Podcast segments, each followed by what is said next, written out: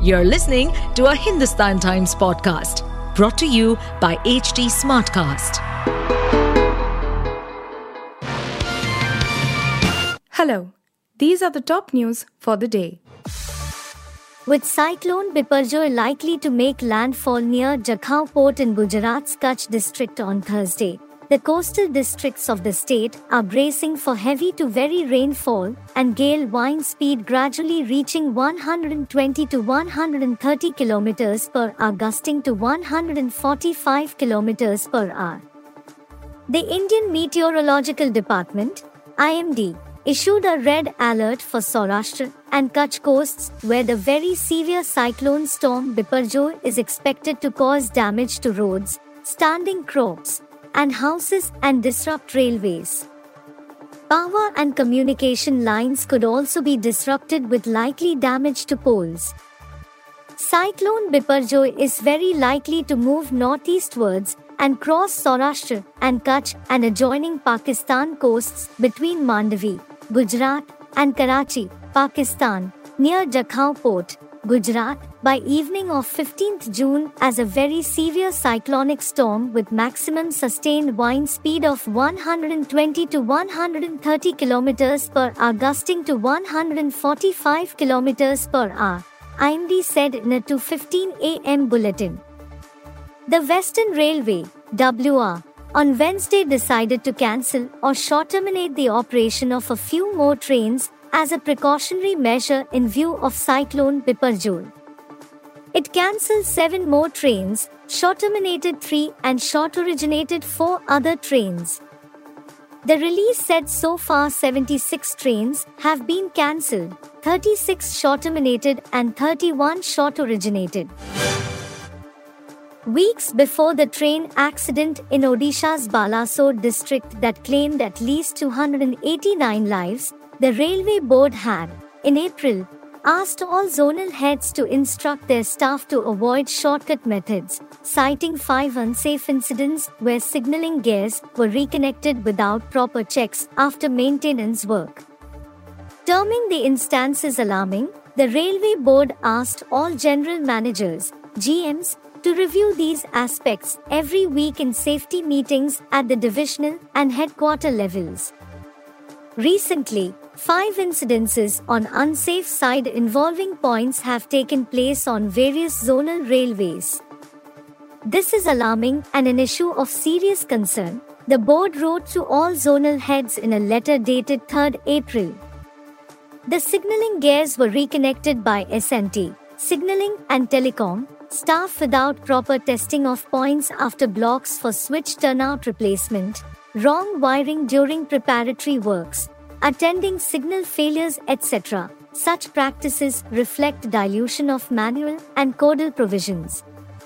Same are potential hazards to safety in train operations and need to be stopped, the letter, accessed by HT, said. The letter was sent nearly two months before the tragic accident in Balasore on 2nd June evening. Three trains, Kolkata Chennai Coromandel Express, Bangalore Howrah Superfast Express, and a goods train were involved in one of the worst railway tragedies in the country that left at least 289 dead and nearly 1,100 injured. Two parallel investigations, one by the Commissioner of Railway Safety CRS and another by the Central Bureau of Investigation CBI, are currently underway in the accident.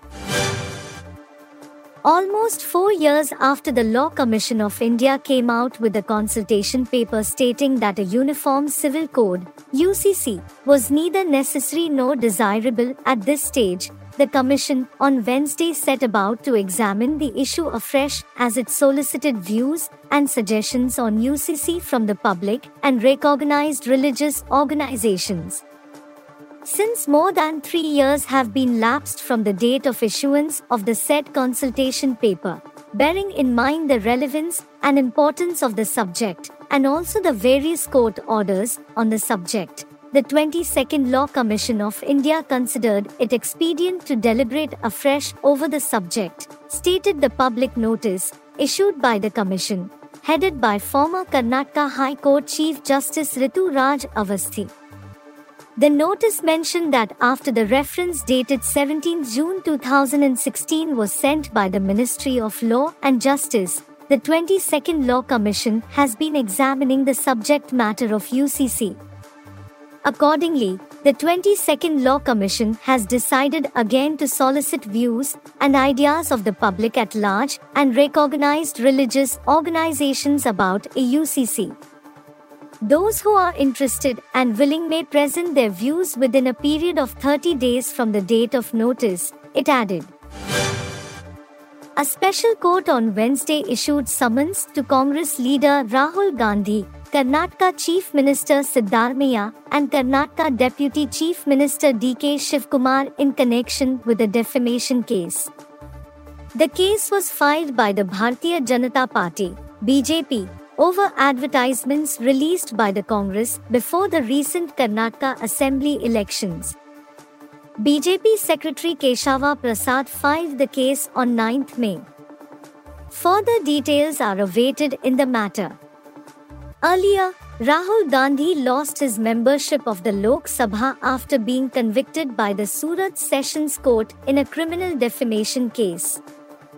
The case pertained to a remark Rahul made using the surname Modi while addressing a campaign event ahead of the 2019 Lok Sabha elections. At a rally in Karnataka's Kolar in April 2019, Rahul, in a dig at Prime Minister Narendra Modi, said, How come all the thieves have Modi as their surname? An Indian origin woman and an Indian woman from Hyderabad were stabbed to death in separate incidents in Britain, police said on Wednesday. Grace O'Malley-Kumar, 19, was reportedly with fellow University of Nottingham student cricketer friend Barnaby Webber. Also 19 when the as yet named attacker is said to have fatally stabbed the duo in the early hours of Tuesday on the streets of Nottingham, central England. Nottinghamshire police said the 31 year old suspect, who remains in custody, then went on to stab a man in his 60s to death and also attempted to run over three people still in hospital with the one stolen from that man. I know the whole house will want to thank the emergency services for their ongoing response to the shocking incident in Nottingham yesterday. Our thoughts are with those injured and with the families of those who lost their lives, said British Prime Minister Rishi Sunak at the start of the House of Commons session on Wednesday. Home Secretary Suella Braverman later made a statement to update Parliament on the horrific events and confirmed that it is not being treated as a terrorist attack at this stage.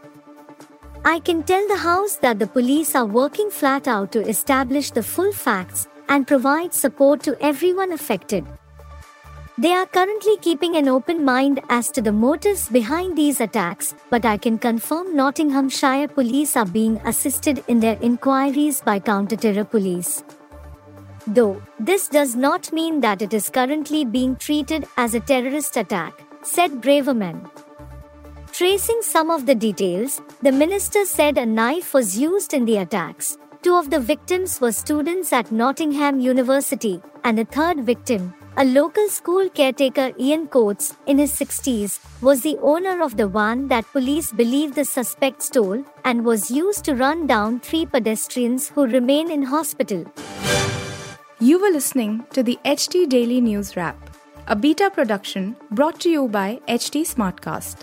Please give us feedback on Instagram, Twitter, and Facebook at HT Smartcast or via email to podcasts at hindustantimes.com. Until next time. To stay updated on this podcast, follow us at HT Smartcast on all the major social media platforms. To listen to more such podcasts, log on to www.htsmartcast.com.